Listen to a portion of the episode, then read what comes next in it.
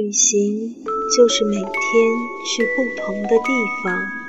看不同的风景，遇见不同的人。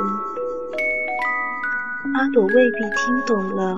我们向他解释的去旅行究竟是什么意思，但只要明白是和我们在一起，他便背起特意为他准备的小背囊，踌躇满志地出发了。在出发之前，我为阿朵写下了如下的话：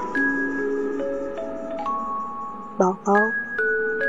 我将要以文字和图片记载下来的所有故事，所有风景，都是送给你的。有一天，你可能不会再记得我们这一次共同的冒险，但当你翻开这些文字和图片，看到自己曾经小小的身影映在遥远的异域风景中，也许你还能拼凑起记忆的碎片，重拾我们旅途中的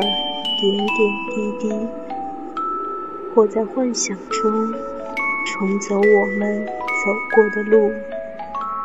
甚至哪怕只是博你一笑，也都算是碎了我的心愿。